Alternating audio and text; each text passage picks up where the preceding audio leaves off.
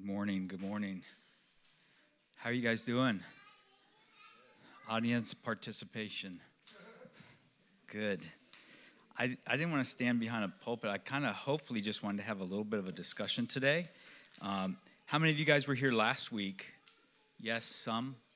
Um, last week we started sharing um, from, the intent was to share from Matthew 25. Jesus shares three parables in there. He shares about the talents of the 10, not the talent, the 10, yeah, the parables. Help me out, Loretta. The 10 virgins or bridesmaids. The next parable is the 10 talents. And the last story tells about the sheep and goats being separated at the judgment seat of Christ. And I, when Brad asked me to share a few weeks ago, I really was focusing on that and just really felt um, before we even got to any of those parables, um, but particularly the one about the 10 bridesmaids or virgins, I really felt super impressed last week to just give the context for that. Uh, any of you guys that were here last week can just shout out what was the context what was going on what was the backdrop and setting when jesus began to talk about these three parables bridesmaids talents and sheep and goats. What was the larger setting and context? Anybody ben were you going to say something okay oh okay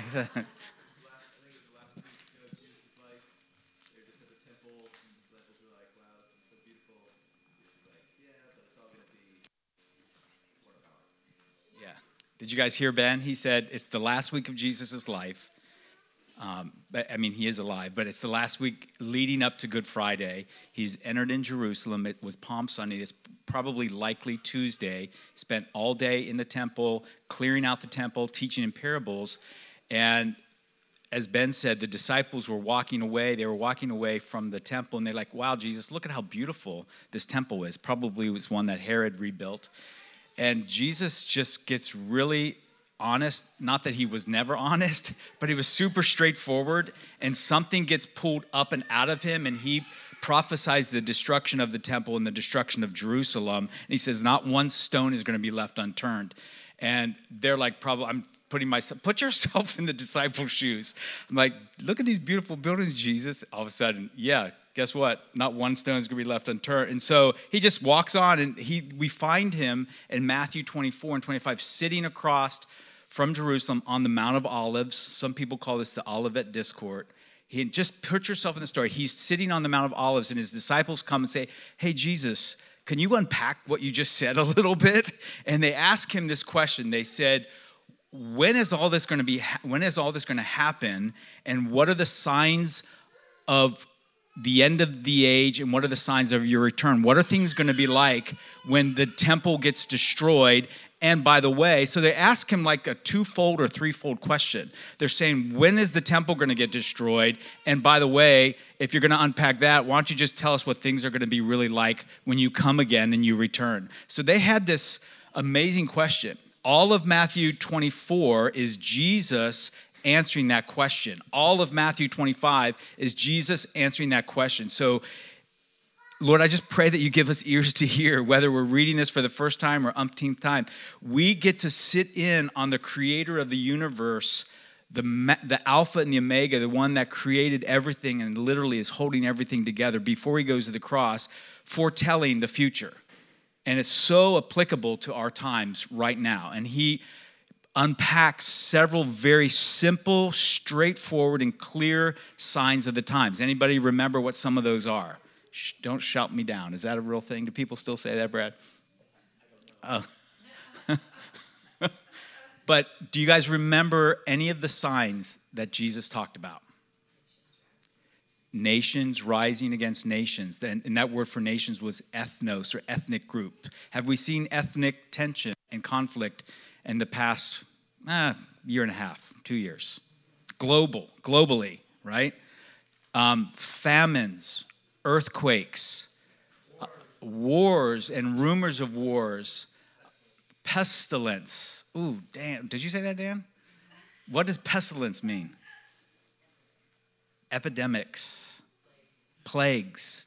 Uh, Passion Translation says horrible epidemics.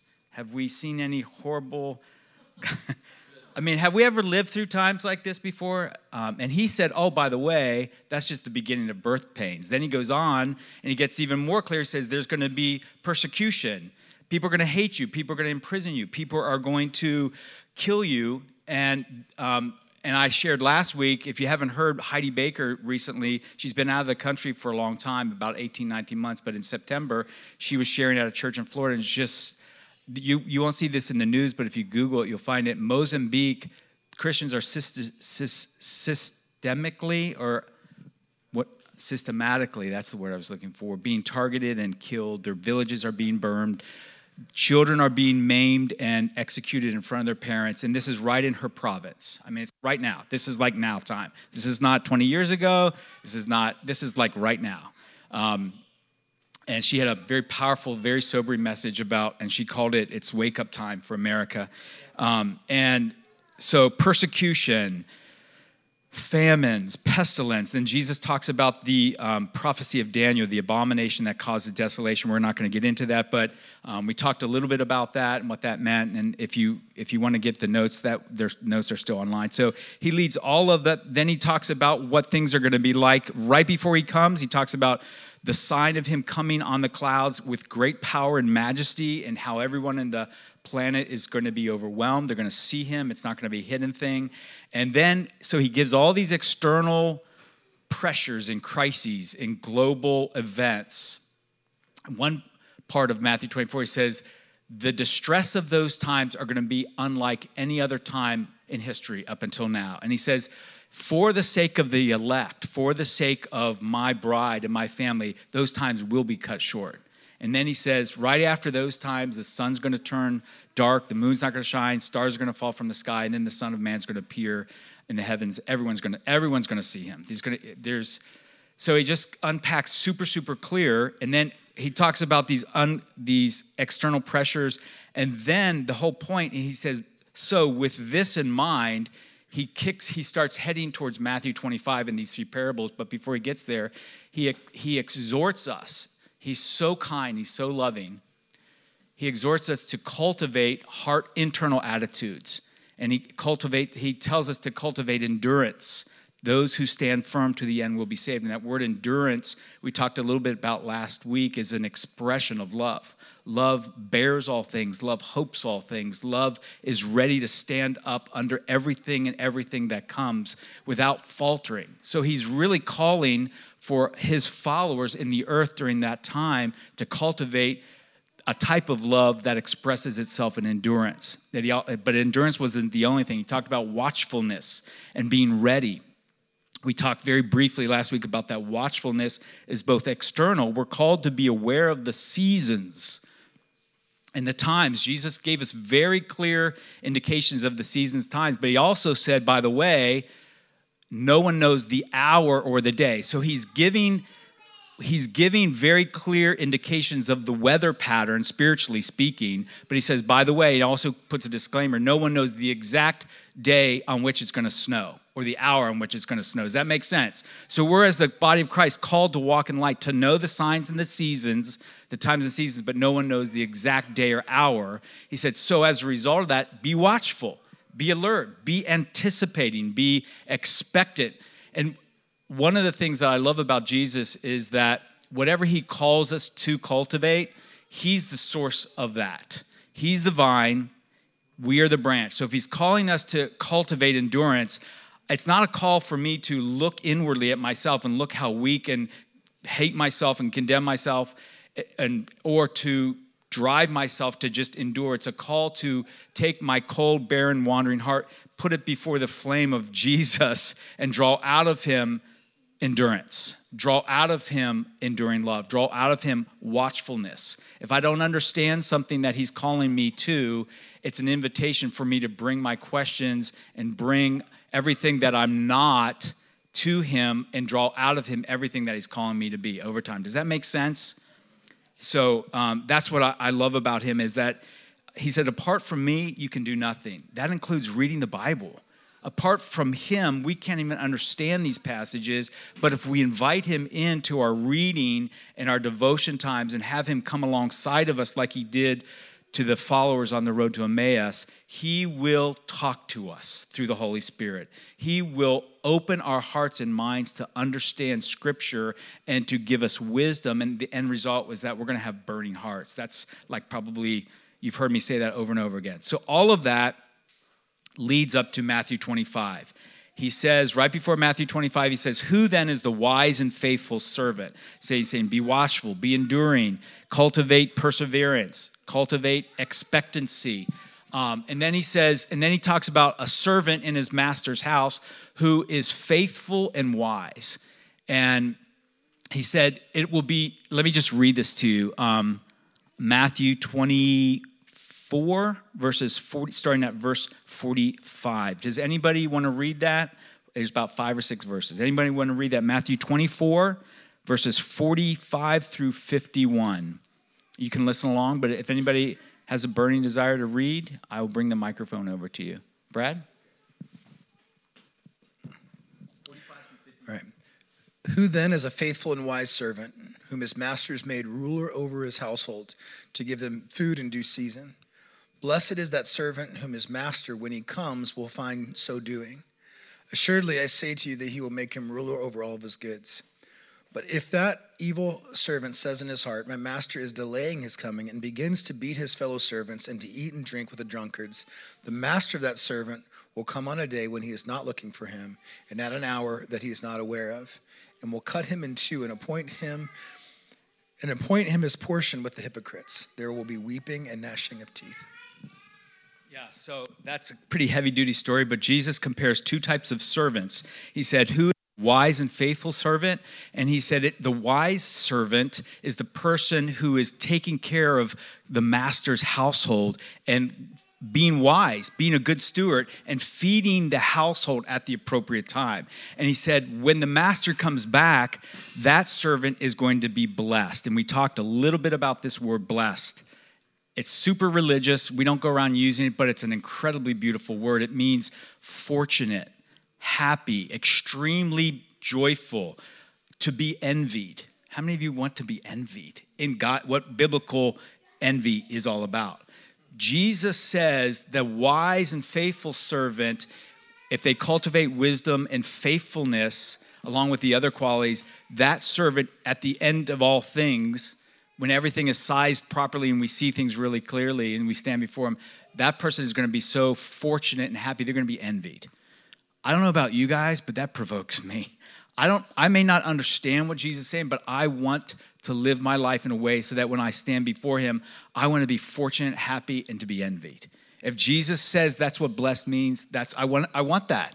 Um, and then he compares the foolish or the wicked servant who, because of the delay of the master's return, starts abusing the household of the master, starts treating them harshly, starts partying, and just loses heart and lives for the moment. He says that servant is it's not going to go so well when the master returns. So all of that leads up to Matthew 25.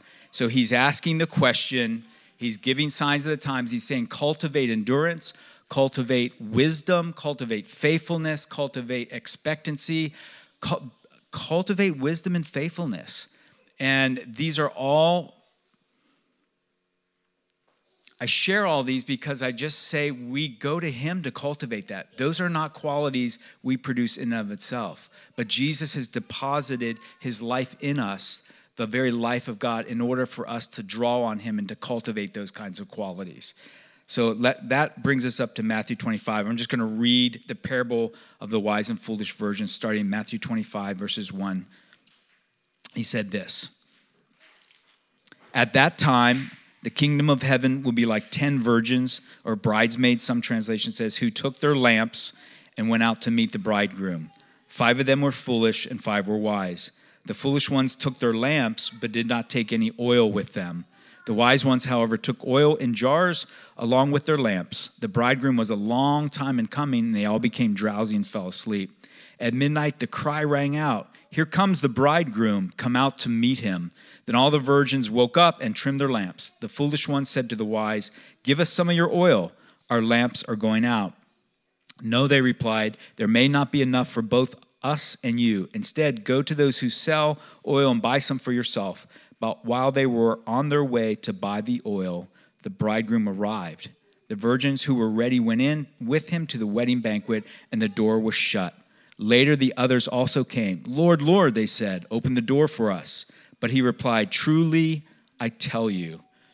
One translation says, Most plainly, I tell you, I don't know you.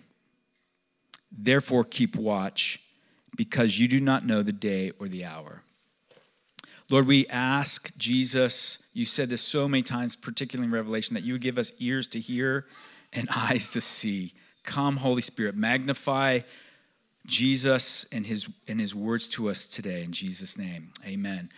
Let me ask you this.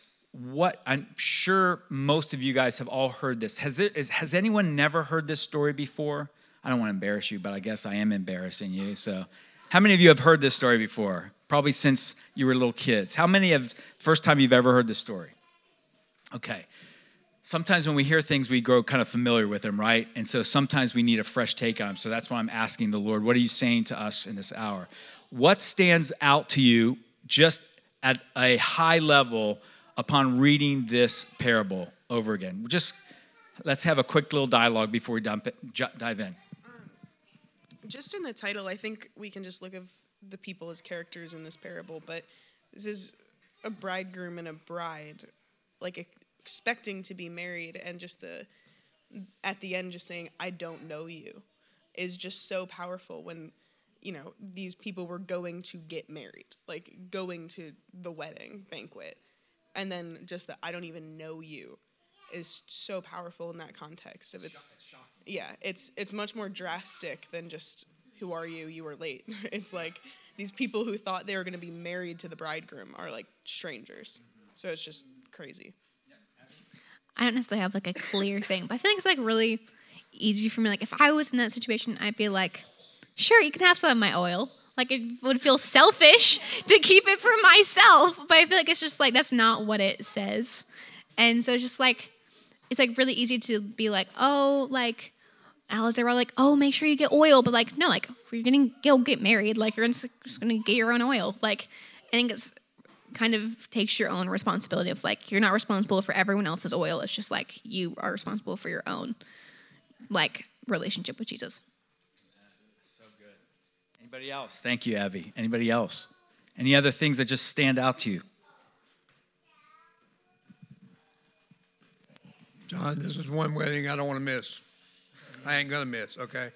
But the thing that really, really stands out to me is that it's kind of like a little bit like Abby said nobody else can get you there. You can't go on your parents' bootstrap. You've got to go because of your relationship. And I think that one of the things that I know about in my life is I've seen other people, even members of my own family and my dad, thinking about right now, it was a wait and see approach. And you can't wait and see on this. Nor do you want to wait and see because of what we got on this side. It's not just about heaven, it's about being born again now and having God with you now.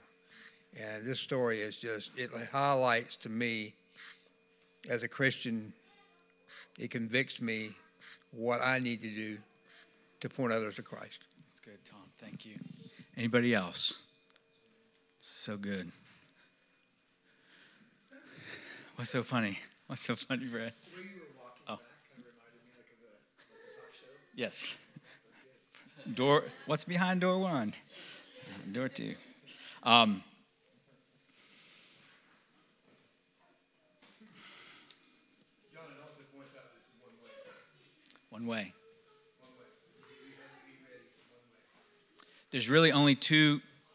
types of heart responses in this parable there's wise and there's foolishness. And there's really no other options in Jesus's economy. And if you go further down in the chapter, he talks about the wise and foolish investors. And then he sums it up and he talks about the sheep and the goats. There's really only two choices. And I know that I like lots of choices in my life. Our culture, we like to have lots of choices. But in Jesus' book, there's really only two heart responses. So again, in the midst of the, in, let's just break this down and, and, and walk through some of this. Lord, help me. Yeah, just help me verse 1 says, At that time, The kingdom of heaven will be like 10 virgins who took their lamps and went out to meet the bridegroom. So I do like discussion, but again, to be super repetitive, at what time? What are we talking about? Jesus says, at that time. When he comes back. So remember what he said in chapter 20 at the very beginning. This is all part of the disciples' answer. The disciples said, Jesus, what are things going to be like? What are the signs? What are things going to be like when the temple is destroyed and at the end of the age when you come again? So I'm paraphrasing.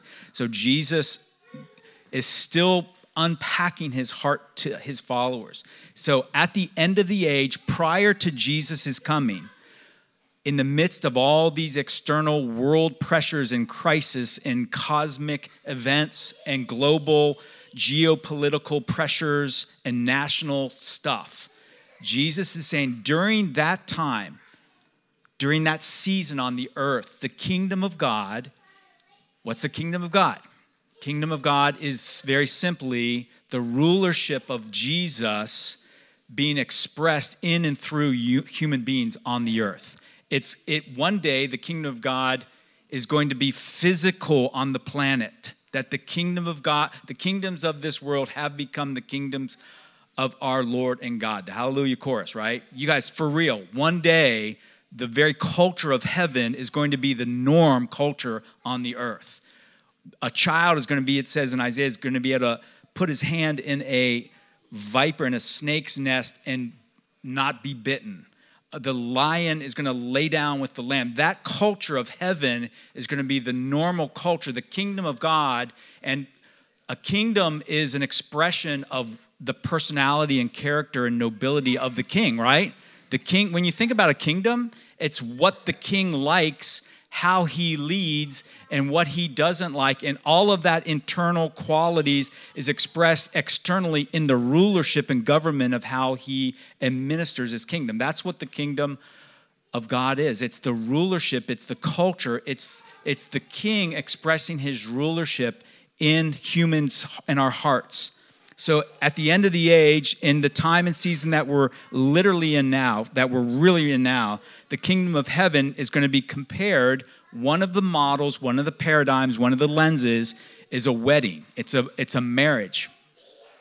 Before it's all said and done, the the church is going to see herself not the only way, but she's going to see herself, they're going to see Jesus and the whole gospel as a love story. We're going to see Jesus as a bridegroom, king, and judge. We've done pretty good about the king, we've done pretty good about the judge, but the church still has yet, in my opinion, to really see herself through this bridal lens or bridal paradigm. And that's one of the things, one of the ways that Jesus is going on record saying, My kingdom is going to be known as through this lens of a bridegroom getting married to a bride. And all through the Old Testament, all through the Old Testament, God gives hints. He says in Isaiah 62, let's start in Jeremiah 3. He says to Israel, He says, Return, O backsliding children, says the Lord, for I am married to you. The old covenant was meant to be a type of marriage covenant. He says in Isaiah 62, no longer will they call you deserted. He's talking to Jerusalem, he's talking to us. No longer will they call you deserted or forsaken or name your land desolate, but you will be called Hephzibah, which means my delight is in her. And your land will be called Beulah, which literally means married. For the Lord will take delight, the Lord will take delight in you, and your land will be married. As a bridegroom rejoices over his bride, so your God will rejoice over you. I love Hosea 2. I haven't read this in a long time. Hosea 2, 19 through 20. Look at the cross through this lens. I, this is God going on record through the prophet Isaiah speaking to his people. I will betroth you to me forever. Do you know what betrothal means? It means like being engaged, and we're going to talk a little bit about that.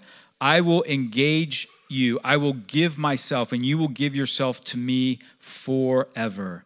I will betroth you to me in righteousness and in justice, in steadfast love and in mercy. I will betroth you to me in faithfulness, and you shall know the Lord. You guys, that's what the cross is all about. That when Jesus died on the cross, he well we're going to get we're going to talk a little bit about this that he was paying the bridal price he was paying injustice and faithfulness so that we can be betrothed not not just so that our sins can be forgiven yes absolutely so that our sins can be forgiven and that we can escape hell but more than that that our sins can be forgiven that we can escape hell that we can be clothed in the very righteousness and splendor of Jesus so that we can rule by his side for his, with as his companion forever and ever and ever and ever. That's what is in the heart of God. That's one of the aspects of God as bridegroom, as king and judge. All three are important, but we're talking about bridegroom here right now. Matthew verse 9 Jesus identifies himself as the Old Testament bridegroom God. He says some teachers of the law came up to him and they said, One day the disciples of John the Baptist came to Jesus and said, Hey, why don't your disciples fast like we do and the Pharisees do? And Jesus replied, Do wedding guests, he pulls, you know, he pulls this paradigm, this wedding marriage thing up from the Old Testament. He says, Do wedding guests mourn while celebrating with the groom? Of course not, but someday the groom will be taken away from them and then they will fast. What is he talking about? He's talking about this paradigm of seeing the gospel as a love story of Jesus' followers across the planet during the pressures of the end times, seeing Jesus as, as this bridegroom who's been taken away from him and they long for him and there's this homesickness in their heart that's going to be an expression in the body of christ globally during the end times is that we're going to fast not to twist god's arm to get him to do stuff although there are biblical precedents for that. There are times to humble ourselves and fast god and fast and seek his face but there's another kind of fast that we just when you love somebody deeply when you really, really care for them and you enjoy their presence and they're not there, you ache and there's a homesickness inside of you. And you look at their pictures, you go through the photo albums, you look at the text, you go through the voicemail messages, and you remind yourself of who they are and what they're like. And you guys, the body of Christ, before it's all said and done, and we're a part of this, is going to ache and long for Jesus. And one of the primary ways that the book of Revelation, at the very end of the New Testament, describes the church is not as an army, it's not as servants, it's not even as sons and daughters. Although all those are legitimate and all of those are good. But the primary way at the very last book of the Bible describes the church is as what? As a bride. It says this in Revelation chapter 21.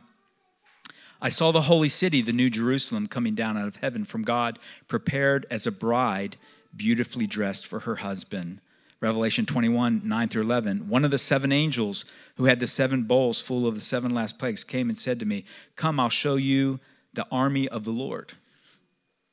It's not what he says. Come and I'll show you the servants of the Lord. Come and I'll show you the bride, the wife of the Lamb.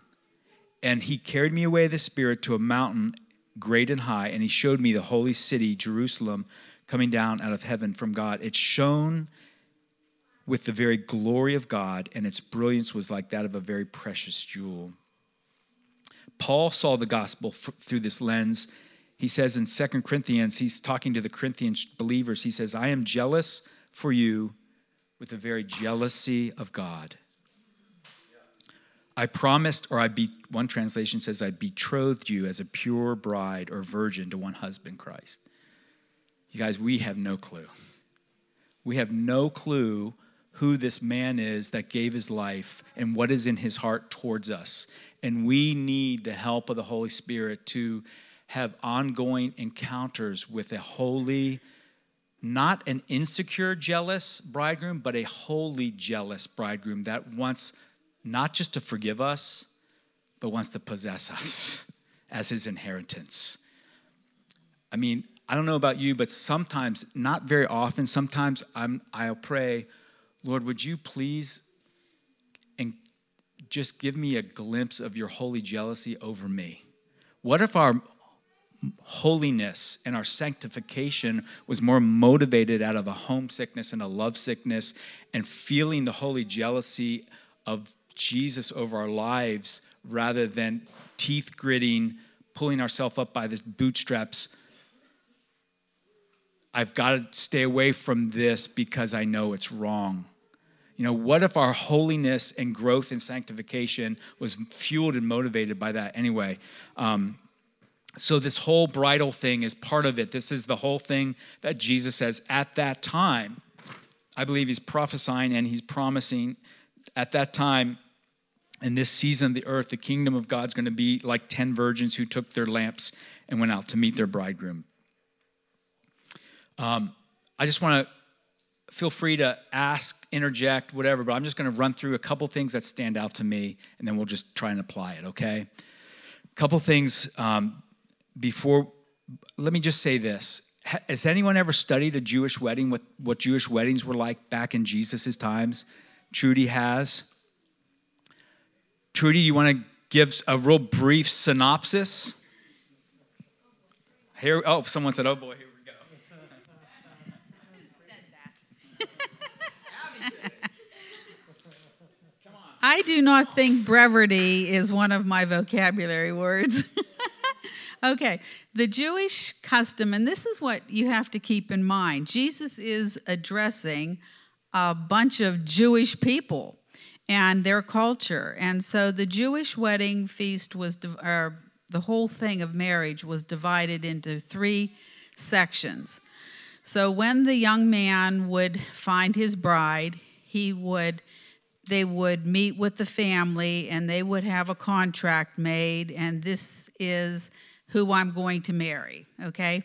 So then, let's pretend that's Nick. So now Nick has to go prepare a place and he goes back home to his parents' home and either adds on to the house or makes space in the house for his bride. And sometimes this, I think the typical time frame was like a year it took for him to do that. In the meantime, you had uh, the bride who was betrothed, and in that culture, that meant basically you were already promised, you were engaged, you were in some ways married, but it wasn't consummated. And so this is why you had the whole drama with Joseph and Mary, and he said, Oh man, I'm gonna have to divorce you and all of that. Because that it was it was more than just being engaged seriously. And so during this year, you have your bridesmaids now, think about this. How old do you think Mary was when she was engaged to Joseph? What are the age ranges you think she was? Okay, 13 to 20. Some people say like 13 to 15. So you're talking about a bunch of adolescent kids, kind of you know and so there that's another interpretation of the word virgins that they were young they were adolescents. So um, these these girls had to be ready for a whole year. And they'd wait and they'd wait. And then all of a sudden when everything was all prepared the groomsmen and nick and nick's father would all come like running in the middle of the night to tell the bride, the here he comes. Now they would send a forerunner to uh, prepare a little bit, I think, because you have to realize those parents had to have like a week long wedding. They had to have a little bit of of foreknowledge he was coming. And, and so you can compare that to all of the things when Jesus said, these will be the signs of my coming. Well he had they had signs too. So then all of a sudden all this commotion in the middle of the night there's dancing there's tambourines there's everything going on and all of these girls have to wake up and they have to get their torches and at that time they thought they were mainly um, torches rather than actual lamps and candles. And so you had to wet these rags in oil, put them on like a little cup, and set that on fire, and be ready to run out there and lead the parade to the bride's house.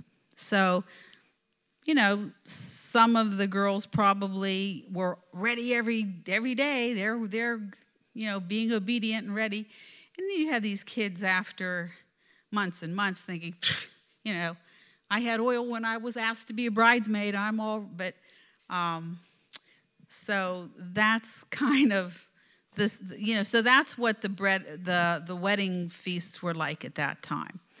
So John will elaborate on all of that. Anything else? Nick, do you want to add anything? Oh yeah, Abby, did you? Oh, how long was the wedding? A week. Yeah, seven days. Nick, is there anything you want to add? So thank you, Trudy. You that was. I haven't studied the Jewish wedding in a long time, but I went back and read through it, and one of the things, a couple things stood out to me. Typically, it was in our culture. Oftentimes, the father searched for the bride. He, if you look in the book of uh, Genesis, when Abraham was looking for a bride for his son Isaac, he sent out a servant to search for her. And when they found her, you guys, there's so many incredible parallels, so many incredible parallels. Holy Spirit is searching for, the Holy Spirit is moving on the earth today. What if, what if AOX became a community in which evangelism was a we joined with the Holy Spirit to see people through the lens of a bridegroom of a bridegroom being married to Jesus. And what if we saw people through the lens of this jealous bridegroom for them and, in our discipleship making, and that we were giving of our life and time and energy because we were partnering with Holy Spirit to see people called up and out and how calling them into how Jesus sees them as part of his global bride. I mean, so the father searches for the bride, they bring the two together and they have a contract and they pay something called the bridal price. Some people might have called it a dowry, but they literally, particularly in agricultural society where um, anyway, they paid the bridegroom or the bridegroom's father paid a bridal price, and it was expensive because you were you were it was it was an expensive price. You guys, if you look at the cross and the covenant that he cut in his own blood to save us, that was the down payment. That was the bridal price that he paid to win our hearts, to not only forgive our sins, but to have us by his side forever and ever throughout eternity bridal price. And then they would have a cup of wine in celebration and an agreement. They would have a cup of wine. Jesus had the cup of wine at the Last Supper, and every time we celebrate communion, it's the cup of wine saying, We won't, we'll have this again when we see each other. And, and the bridegroom would depart for up to a year, and he would go back to his father's house, and he would prepare a bridal chamber or their apartment or their house, whatever you'd want to call it. Oftentimes, it was a room inside the father's house. Oftentimes, it was a room next to the father's house. Jesus said, I Go and prepare a place for you. In my Father's house are not many houses, mansions, are many rooms. You guys, you know what he's doing right now? I don't know, but hey, I know that Janine, I love Janine. I know that she likes knitting. He's probably picking out the best yarn for Janine, putting it in her part of the house. I'm kind of not joking, but I'm trying to be funny. Why did he put inside of you certain interests and likes and passions and things that make your heart come alive? Those are deposits of his character and expression in you so that one day when you see him and you take your place by his side and we're ruling the Father's kingdom together, he knows what you like. He made you, he created you, he's storing up, he's preparing. And the bridegroom would make this beautiful, elaborate bridal chamber and it was only when the father saw it and it was done, the father said, Now it's time, go get your bride. And he would travel from the father's house with his groomsmen, with his friends, and he would they would travel, and as as Trudy said, they would send forerunners and they would shout. And because it was fun, the idea was they were engaged and when they had that betrothal period they were married except for being consummated. It was they were married. It was a legal binding thing.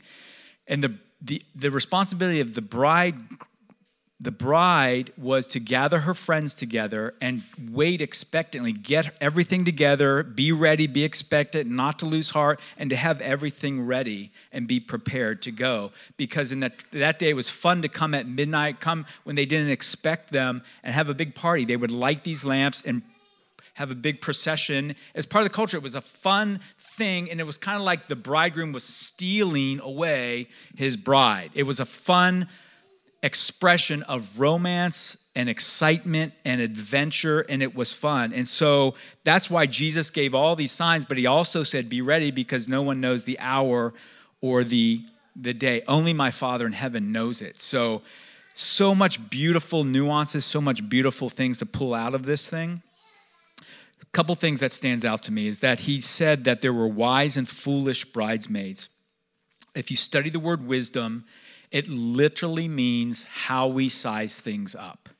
Literally. Wisdom, if you study the Greek word, it, it, it literally is an inner evaluation, this inner perception, this inner seeing, or this inner knowing and perception of how things really are. Does that make sense? And if you dig in and, and really want to get nerdy, it comes from this Greek word and the root word behind the English word diaphragm, which is like which is control, and it was meant. Let me just read this. It's it the diaphragm they viewed it in that in that culture as controlling key internal bodily functions from the inside out. So wisdom comes from this word that connects to the word diaphragm, and it's it's an inner perception, it's an inner knowing that's on the inside, but it's controlling outward behavior. It's, it's an inner knowing. I'm repeating myself because I really want you to get this. Because to me, it's really, really beautiful. And it's a gift from God. And it's something that He's asking us to cultivate while we wait for Him. Biblical wisdom is an inner intelligence, an inner knowing, and an inner seeing that regulates and impacts our outward behavior, how we conduct our day to day lives. I love that. Um, Paul prayed, well, well, I won't get to that yet. A lamp. Anybody remember how Jesus defined lamps? Anybody? He was talking about in Matthew chapter 6, he was talking about money and don't store up treasure for yourself in heaven. Um, uh, he said, Don't store up for yourself treasure on earth where moth and rust can steal and kill, but store up for yourself treasure in heaven. And he, here's what he says says, Matthew, remember, he's talking about greed and he's talking about um, what we really prize. He says, Do not store up for yourself treasures on earth where moths and vermin destroy. This is Matthew 6, 19 to 23. But store up for yourself treasures in heaven where moths and vermin do not destroy, where thieves do not break in. For where your treasure is, there your heart will be also. Verse 22 The eye is the lamp of the body. If your eyes are healthy, your whole body will be full of light. So incredible. What an amazing. Here's the creator of the universe, how he created your body, your soul, your mind, your spirit, telling you how you were designed to operate. The eye is the lamp of the body. If your eyes are healthy, your whole body will be full of light. But if your eyes, your lamps, are unhealthy or dark, your whole body will be full of darkness. The eye or the lamp I think you can have a couple different takes on it. Um, the Passion Translation defines the eye or the lamp as spiritual perception. My take on it is that it has to do with our desires, it has to do with what we really are reaching for and dreaming about and longing for. And, when, when everything is quiet in your life, when everything and you've, and you've got time to think about things, what do you dream about? What do you fantasize about? If you were to answer this question, and I mentioned this last week, if I only had blank, if I only had blank, my life would be full and complete. Fill in the blank. That to me is one way of looking at your lamp, your internal eyes. It's what we long for. Jesus said, It's your treasure. What are you treasuring the most? What am I treasuring? If I I'll be honest with you, I just kind of really want to have a night. I want to have enough of Jesus and have a comfortable life. I want to have a nice retirement. I want to have more vacations on the beach. I want to when, when it's time for me to go, I want to die with all my children and grandchildren around me. I mean, I'm kind of, I'm not being silly or facetious, but those are the normal, comfortable, carnal things that I dream about and I, and I, and I hope for. Jesus is saying, get your eyes fixed on things above. If, if your eye is noble, if your desires and your treasure is on fixed on good things, if they're healthy things, then your whole body will be full of light. Um, Jesus said,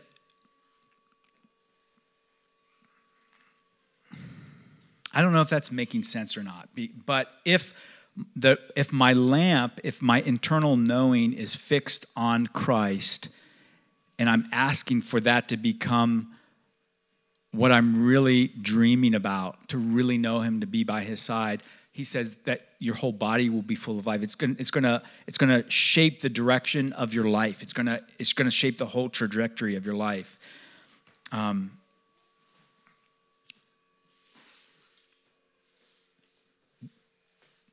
Psalms 119, 37 says, Turn my eyes from worthless things and give me life through your word.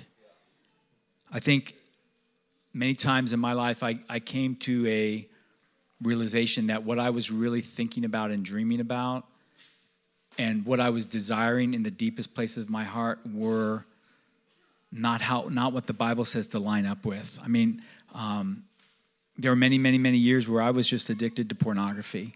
And I remember being so disheartened and discouraged um, and feeling like I could never have healthy eyes, the eyes of my heart being really healthy. It just felt hopeless. And the Lord just really encouraged me over many, many, many years. He said, just continue to bring those things to me, invite me into those dark places.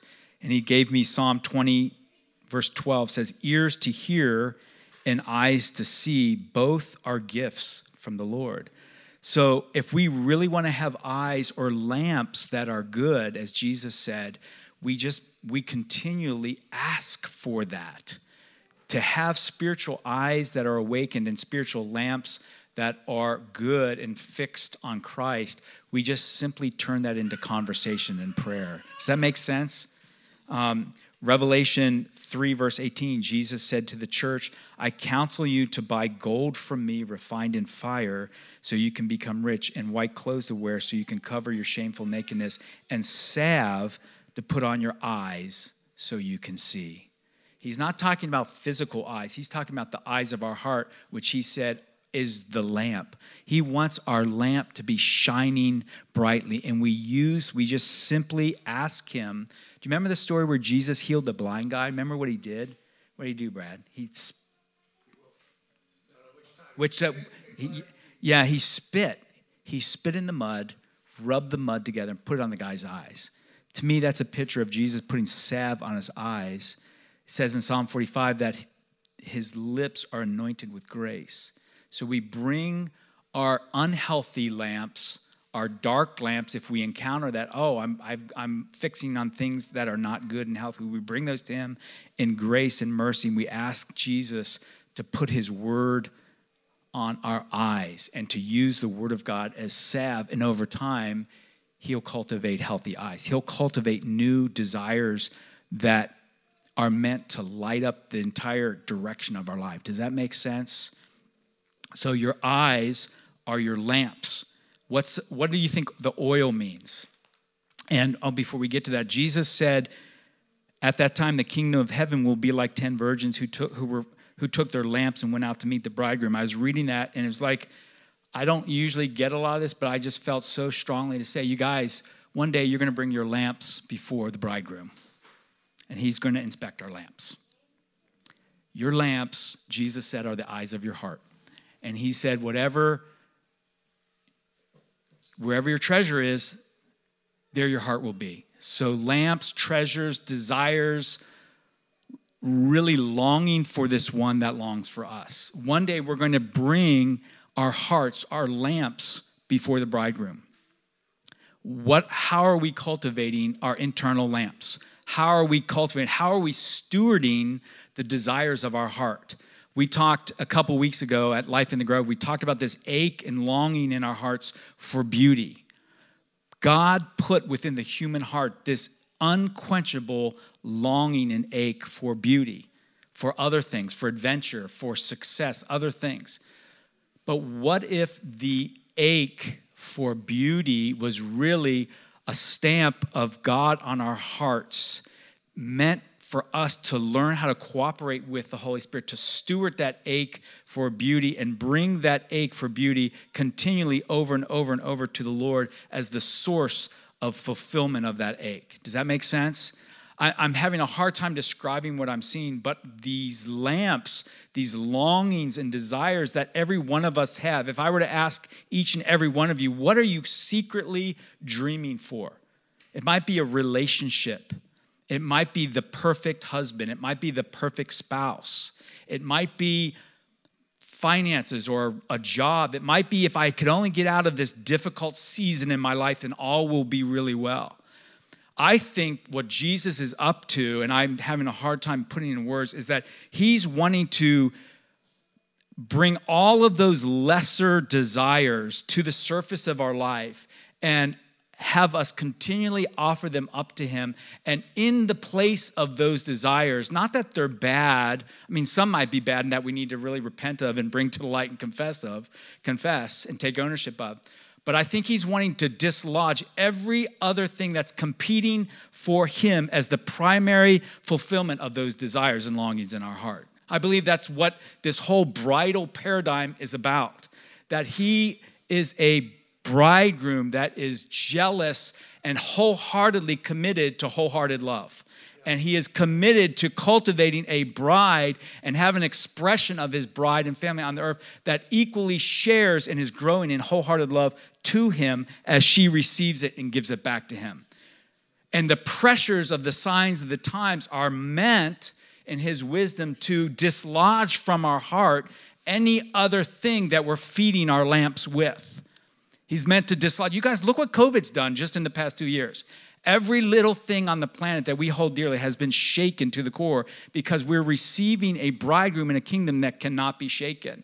Every pain, every discomfort, everything that we go through, if we ask, He will use that to cultivate a lamp that is fixed on things above, treasures above. He's looking to dislodge lesser treasures, lesser lovers, lesser desires I don't want to say and get rid of them, just put them in their proper orbit. Does that make sense? If he's not at the blazing center, then everything else flies out of orbit. My sexuality, my greed, my, my desire for success, my desire to be validated and affirmed, all throws out of order and they become gods in and of themselves. And when Jesus becomes the blazing center, just like the, the sun is at the center of the galaxy, every other thing finds its proper place in proper alignment around him. Zechariah was the prophet. Well, no, he wasn't a prophet. He was a prophet. But wasn't John the Baptist dad Zechariah?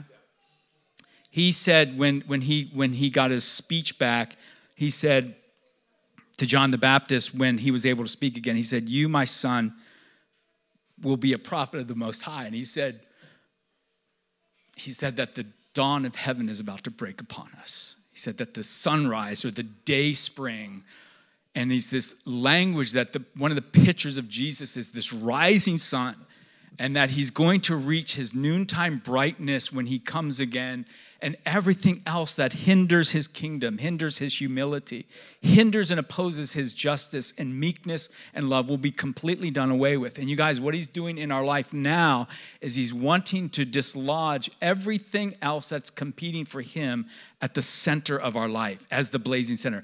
Here's the good news we can't produce that in and of ourselves we can only bring this is why i love jesus so much is he knows it but he's exhorting us don't get, bring your broken lamps, bring your weak, cold heart, bring your wandering affections, bring your little faith, bring it to me over and over and over and over. And don't get tired. Keep coming back.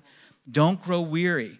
If I'm calling you to cultivate watchfulness, if I'm calling you to have a lamp that's burning, if I'm calling you to have oil in your lamp, and we haven't even got to the oil part, if I'm calling for you to have those things, it's only through me that you'll get those things. Don't give in to condemnation. Don't give in to self hatred. Don't give in to despising how far you feel away from the fire of my presence. Take one little step and keep taking those steps. Hit delete, confess, own the stuff, hit delete, bring it out in the light, and just keep moving forward and forward and forward and forward.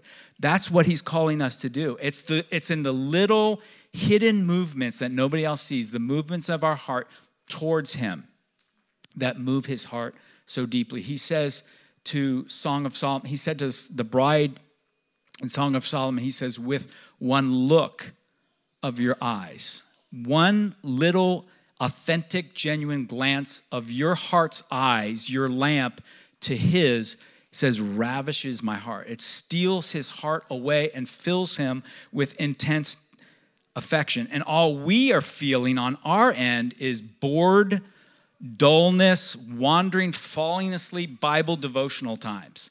And we don't even see what our prayers are doing to his heart from his perspective. He said to Daniel, Daniel was fasting and praying, and the angel finally broke through all the spiritual warfare in the heavenly realms and the prince of Persia. And the angel finally shows up. He says, Daniel.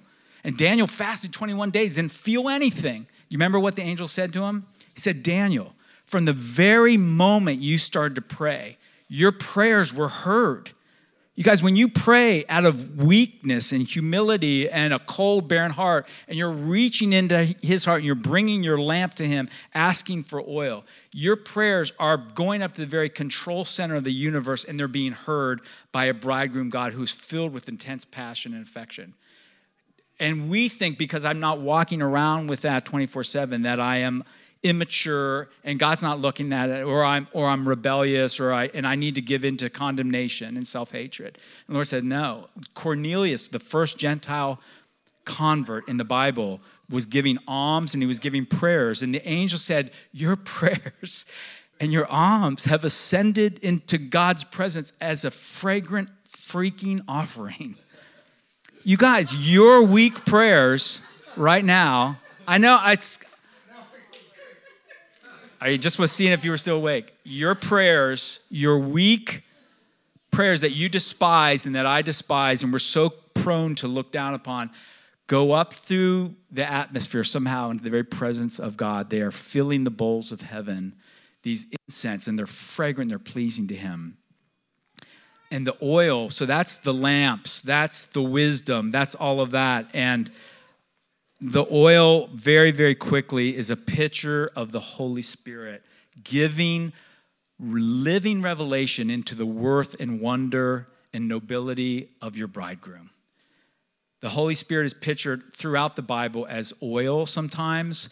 Um, oil was used to anoint people and set them apart in the Old Testament. It was a symbol of the Holy Spirit coming on them. And in the book of Revelation, in the in the throne room description, that there are in it right in the center of the throne, there are the Holy Spirit is described. I'll just read this Revelation four five. In front of the throne, seven lamps were blazing. These are the these are the seven spirits of God. Very clear. It's not a mystery seven expressions of the Holy Spirit. And Isaiah 11, 1 through 3 tells us what that is. The Spirit of the Lord will rest on him, talking about Jesus.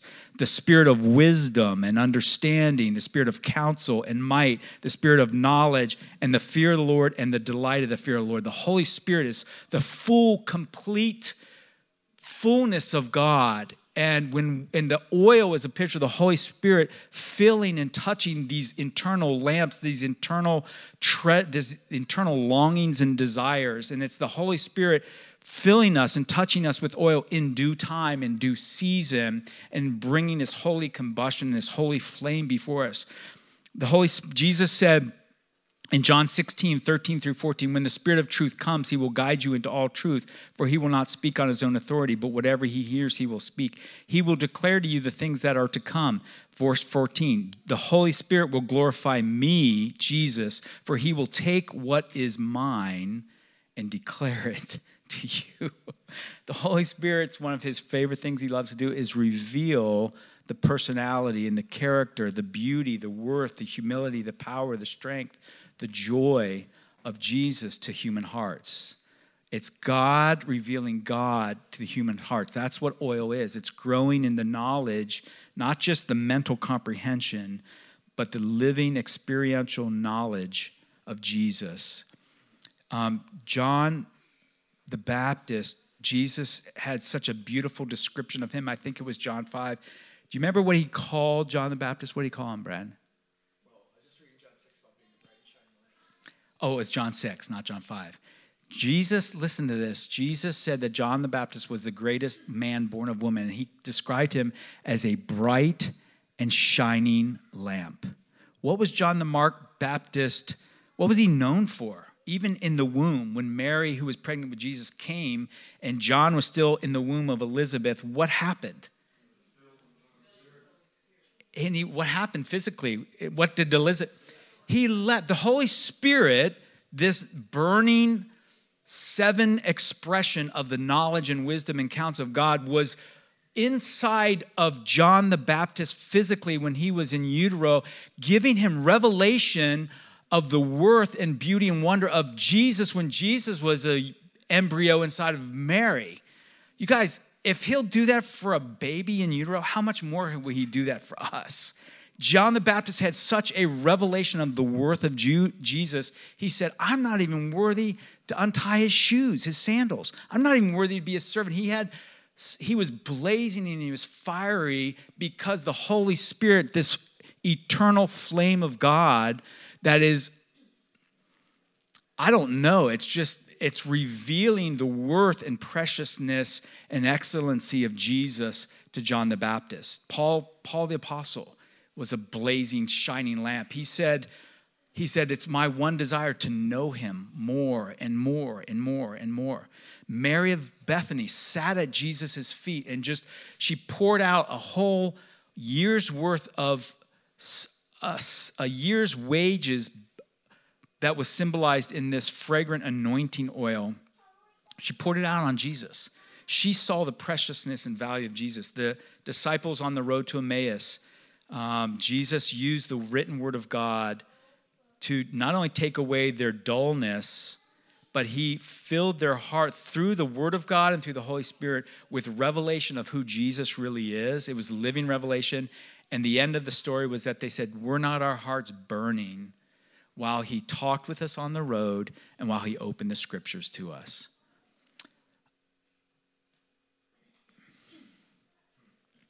You must acquire this oil for yourself.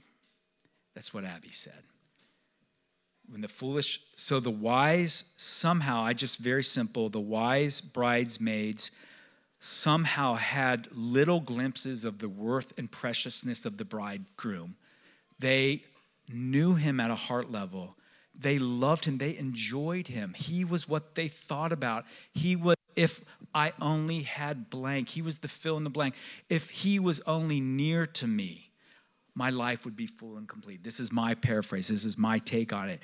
And they purchased oil and were ready ahead of time. And it was, here's the thing purchasing the oil, going to the guy who pressed the oil and sold it, and getting doing all that stuff was not cumbersome to them it was not a burden but there was an investment there was a personal investment of their time and their resources ahead of time. You guys, getting the knowledge, acquiring the knowledge of Jesus, salvation is free, forgiveness of our sins is free, but acquiring the oil of the knowledge of Jesus Christ requires investment of your time and energy. It's that simple. It is not free. And if you and I want to be wise and faithful and alert and eager and expectant, it's going to require somewhere along the lines, probably several times throughout your life, putting a stake in the ground saying, I am going to meet with him through this word and through the Holy Spirit. I'm going to continue to bring my weak, wandering, barely flickering lamp before him and just set it before him, whether I feel anything or not, in humility and faith and trust, I will bring my cold, wandering heart before him, and in due time, he will fill my lamp with oil. That's what it's all about. That's and it involves and it requires effort. It, and our flesh absolutely kicks against it every single time. I want to go to Netflix. I want to go to chips and salsa. I want to go hang out with friends and family. I could go on and on and on and talk about practical strategies for how to do this. Um, two quick things. Um, if you're struggling with your devotional times, just set it as an make an appointment and don't let anything else come compete with that. Just like if you have a doctor's appointment and it's on your iPhone, it's on your calendar or whatever, your phone. If you're struggling with it, particularly, this was very helpful me on the front end. I'm just going to set this hour aside, 30 minutes, whatever. I'm going to set it aside for a season of my life, and I'm going to not be available to anybody else mm-hmm. and just make appointment. I mean, you guys, what better appointment than with the God of the universe? I mean, why do we treat him so casually and flippantly? Like, I'll, I'll catch him on the flip side when I have time. What if we were to give him the best of our time and make an appointment and just not allow anything else to come and interact and pull us away? Turn our phones off. I was going to swear, but I decided not to swear. Uh, turn the social media off turn the phones off, turn the text alerts off. What more could be more important than having an appointment with the guy that runs the universe and wants to fill your lamp with oil and cause you to burn brightly? I'm just, I want to exhort you to sign back up again, is what I want you to do. Um, when you when you finally do do that and you find yourself in that place, get a notebook. Just write. If you're, I find so many times when I finally okay, I'm quiet, got my time, I'm gonna have a quiet time, blah blah blah and I, my mind starts racing of all the things that I need to do that day. Write them down. Mark Virkler teaches that just that's your mind telling you these things are important, these tasks are important, these responsibilities are important. Just write them down, and when, by writing them down, you're telling your heart, "Okay, I got you. These are important. I'm acknowledging. I'm going to write them down, and I'm going to park them here for a little bit. then just bring your heart back to the Lord. And and my biggest thing, my biggest biggest thing, ask the Lord to do what Jesus did, you just come alongside you on the road. Jesus, would you just please? I don't know how to read your word. I fall asleep with it, but would you use your written word as an on ramp to encounter the living word? Holy Spirit, come. Give me glimpses of the worth and beauty and majesty of Jesus as I read these printed words. May they escort me to encounter the one that I'm reading about turn it into like a family photo album. Jesus, I don't have a clue when I'm reading this. Would you just come alongside me and give me ears to hear? Would you unpack your story to me? Jesus said to the Pharisees, You search the scriptures because you think by searching them, they're going to give you eternal life. You guys, the scriptures, he said, point to me. Everything, every type and shadow in the Old Testament, everything points to Jesus just say, Jesus, it's all about you. Help me. Even if it's one sentence or one word, he he just inspires. It's better than not having any inspiration. Um, I brought, you can pick these up, but I brought, some of you have gotten these before through Life in the Grove, but this little booklet, if you want one, they're here for you to take, is about 30, 25 to 30 years ago. I found my flesh really kicking against my quiet times. I knew they were important and I wanted to grow in them and I wanted to turn Bible reading into encounters with Jesus. And this little booklet is about promises and scriptures and me just putting the stake in the ground and turn learning how to grow in weakness turning the word of god into encountering jesus through the holy spirit so if you want one they're there i hope they encourage you i hope they inspire you so many times i have to go back and say oh yeah this, this is a promise um, let me just close with this you guys still okay I'll just paraphrase it. Second Peter, I think it's chapter one.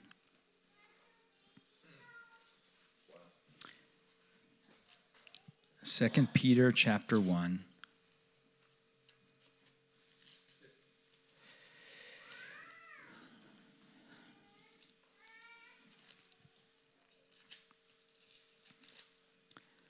One time I found myself in a parking lot outside of work. I was trying to have my quiet time. This was a long time ago when I was working for Sandy Kolk and Janine.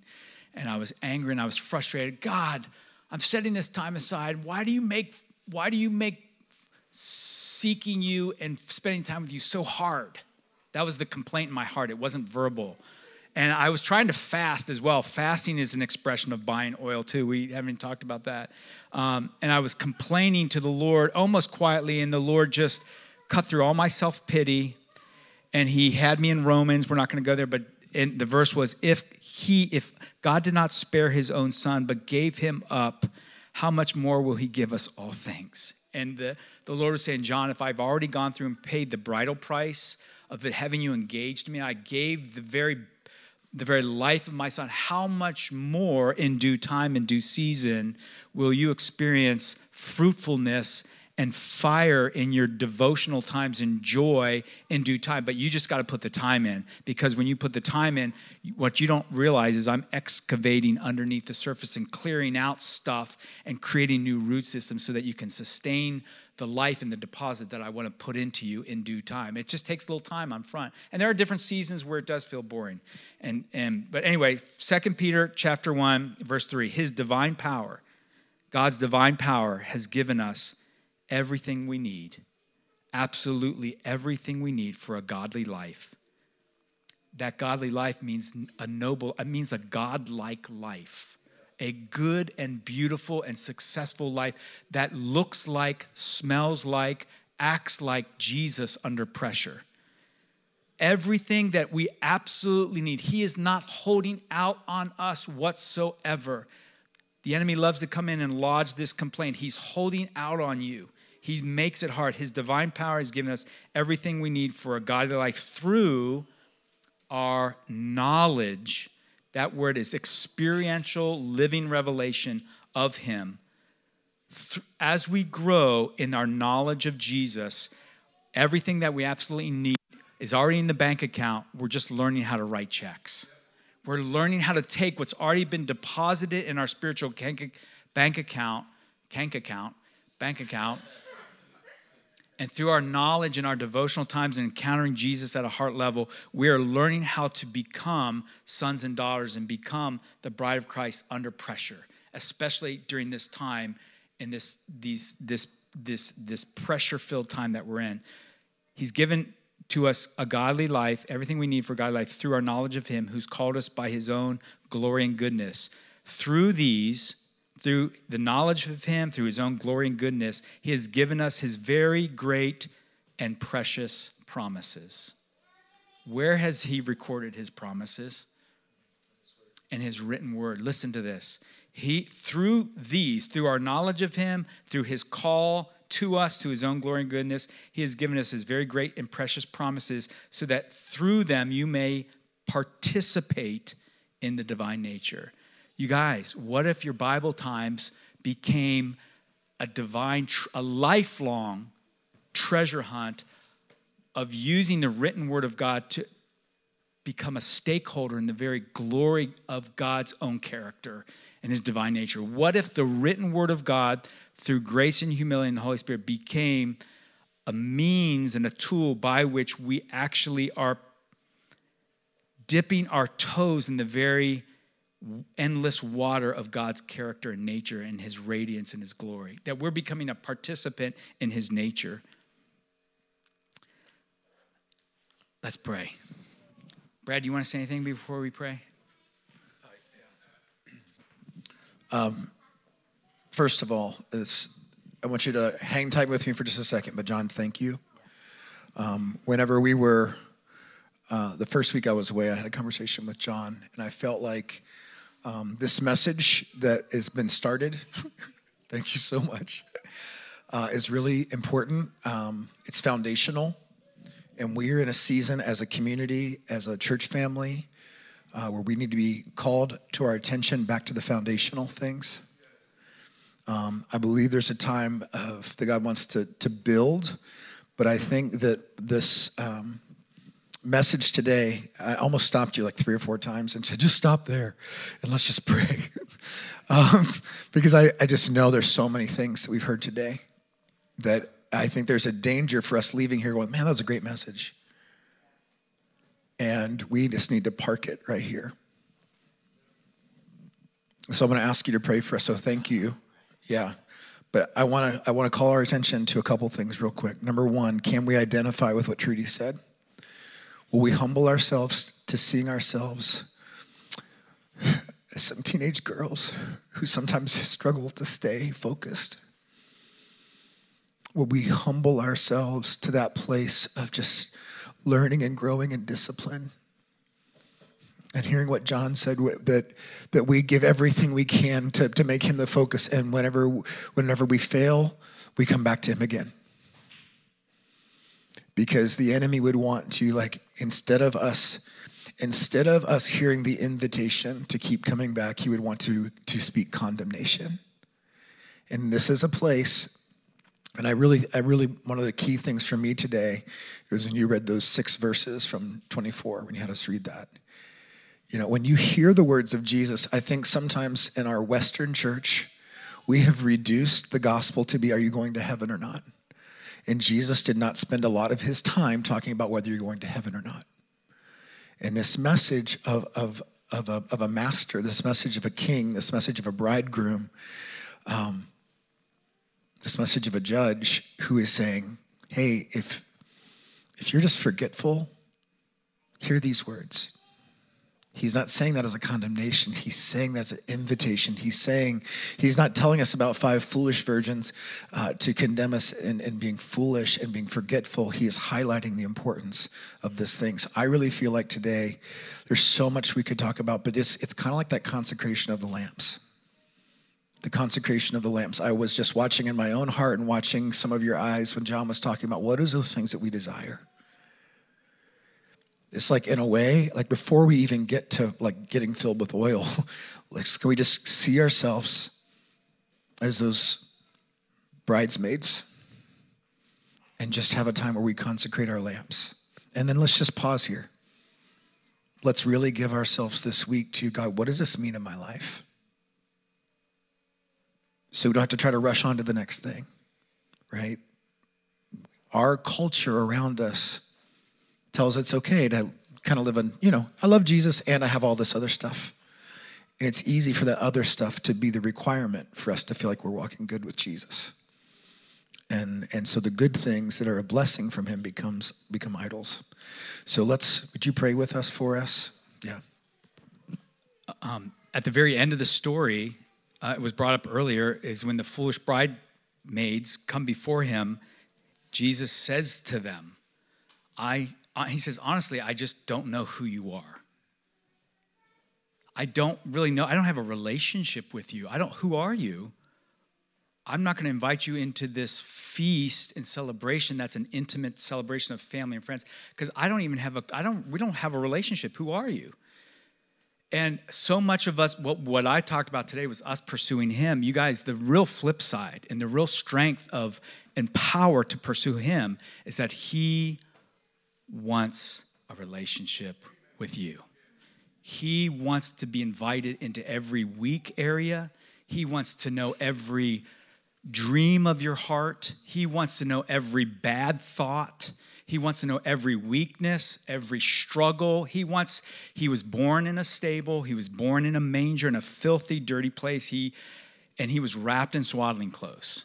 Swaddling clothes were torn cloths he wants to be he wants to be enveloped and wrapped in the torn and broken ripped apart places of our lives that were ripped apart by our own sin and disobedience and by the sin of others committed against us.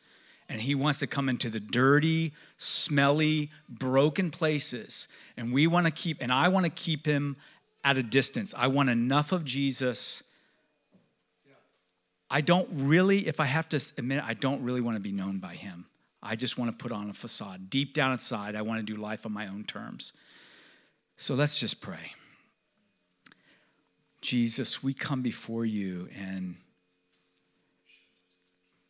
please get to know us. We offer up our lamps, our eyes, we offer up our complete being, we offer up our wandering hearts before you right now. Holy Spirit, come. Come, Holy Spirit.